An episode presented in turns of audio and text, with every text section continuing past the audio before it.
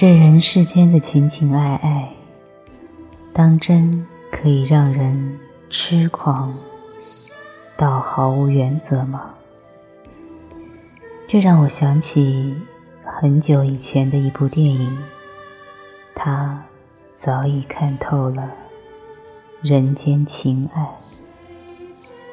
它就是华语最美的影片，张曼玉和王祖贤的《青蛇》。我想不到还有哪一部电影比徐克的这部《青蛇》更美。烟雨西湖，人间绝艳；荷塘莲叶，情之深切。人美。景美，故事美，配乐美，连带那些看不懂的情情爱爱，都以一幅绝美的姿态呈现了出来。不得不说，徐克真的是个天才。青蛇的美是一种无法复制、无法比拟的美。张曼玉和王祖贤在影片中绝美的姿态，妖媚却不低俗，连眼角眉梢的风情都带着别样的华容。走路时腰肢轻摆，团扇半遮面，娇嗔慵懒，那种媚。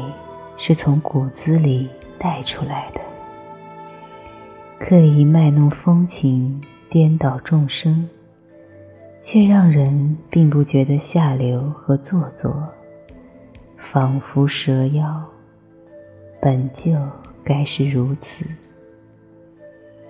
可以说，王祖贤和张曼玉的《白蛇》和《青蛇》，是我看过。最像蛇的妖，而赵文卓的法海冷峻绝尘，血气方刚，刻意的禁欲，却更让人有一种想要跨越界限的欲望。年轻的时候看《青蛇》，还是国语的删减版，只觉得。它是一部男男女女纠缠在一起的影片，后来再回头看，也不过是觉得一部凄凄惨惨的爱情片。而如今去看粤语的完整版，才恍然觉得，当年很多删减掉的情节，也别有深意。除了爱情之外，更多的或许是了解到，作为人避无可避的欲望。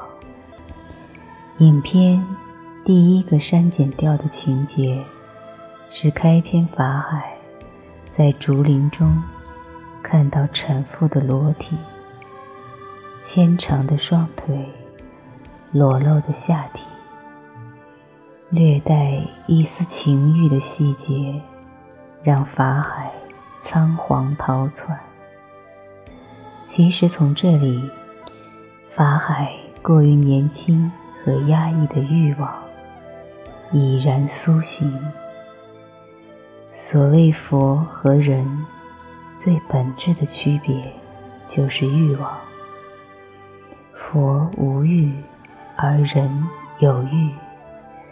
而佛家认为，欲是万恶之本，要成佛先断欲。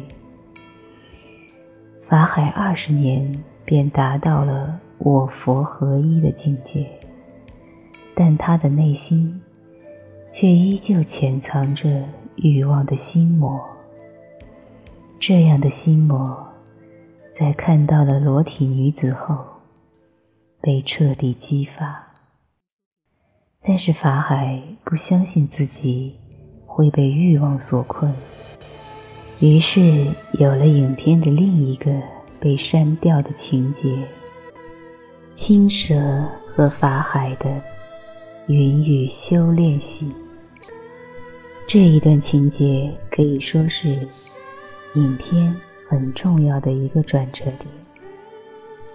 水中的这一段修炼戏，呈现的手法，的确是够隐晦、够唯美。小青极尽诱惑的勾引，肢体缠绕的那条黑色蛇尾，在我看来，应该是法海的阳物。而这场佛和妖的斗争，以法海谢了金元结束。一个自诩无欲无求的佛门弟子，最终。却斗不过一场情欲，这对于法海来说是耻辱，是落败，也再次证明了他不是佛，他也只不过是一个凡夫俗子，一个肉体凡胎的人罢了。那么，影片中另一个角色许仙。则代表的是人，而对人的刻画看似充满了一些卑劣，但其实是在佐证一句话：人皆有欲望。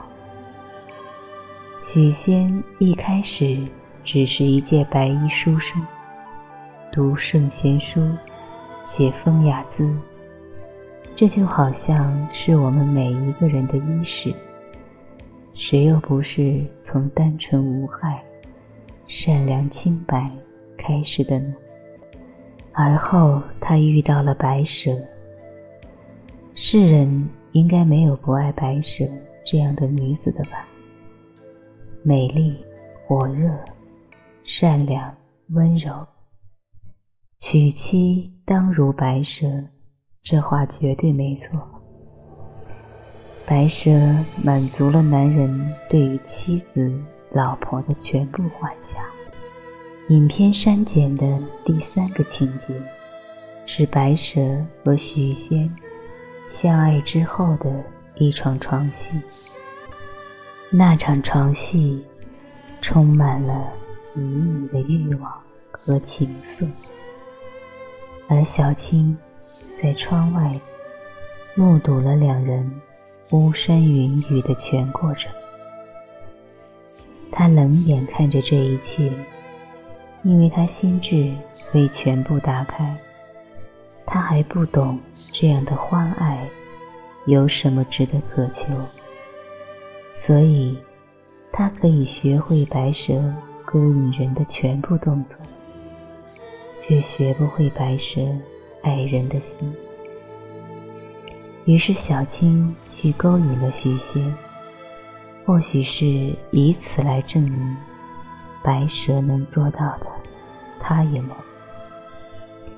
然而许仙上钩了，在许仙捡起地上掉落的那颗偷心的葡萄时，许仙就已经步入了我们说的渣的境地。他两个都想要，既想要情意绵绵的白蛇，又舍不得诱惑火辣的青蛇。于是他用了最让人鄙视的方式，选择释放自己作为人的欲望。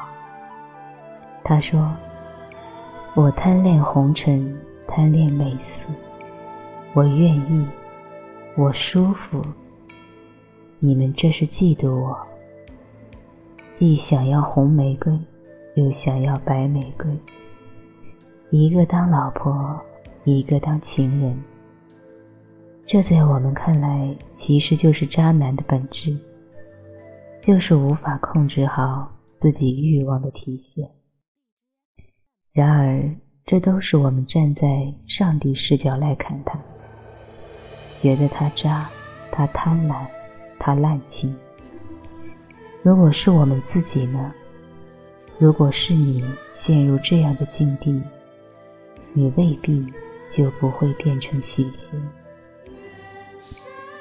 有人说这是男人的劣根性，其实不是男人，这是全人类共有的劣根性。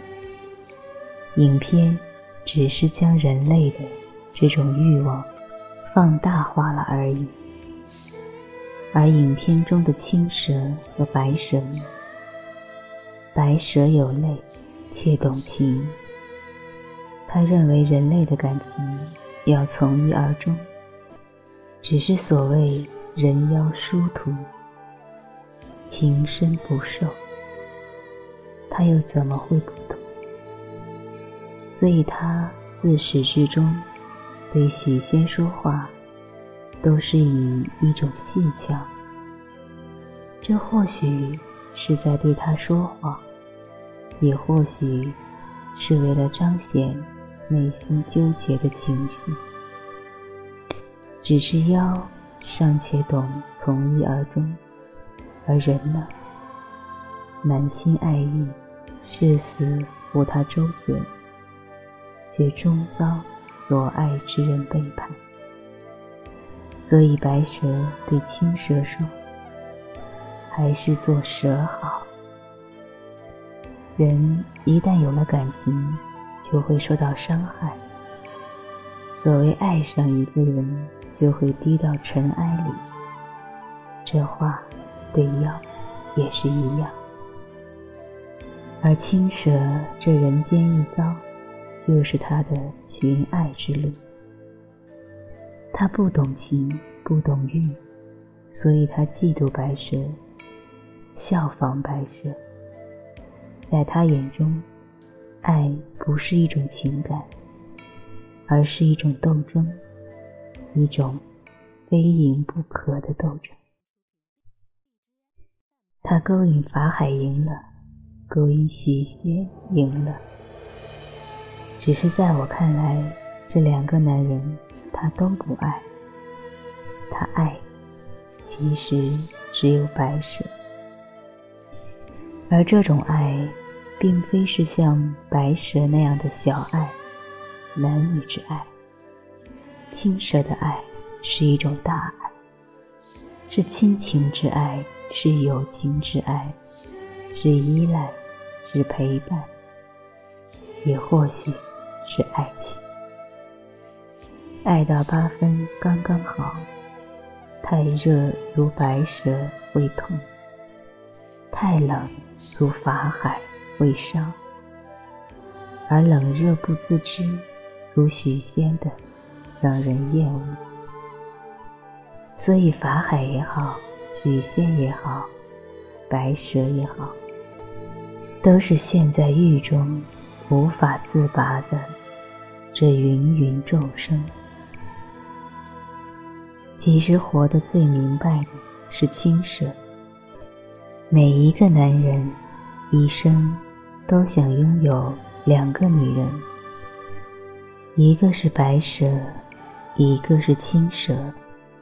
只是当他得到白蛇，他渐渐成了朱门旁惨白的余晖；那青蛇却是树顶。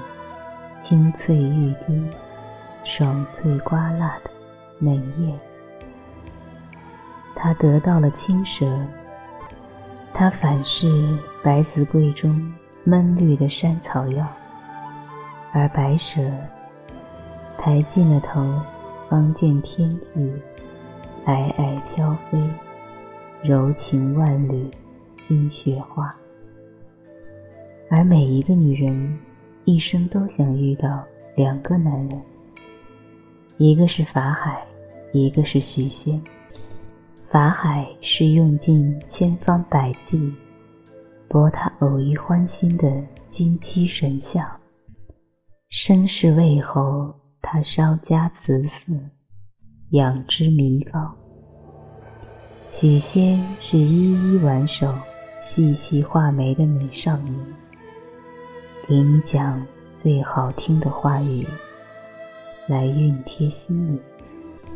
只是世间安得双全法？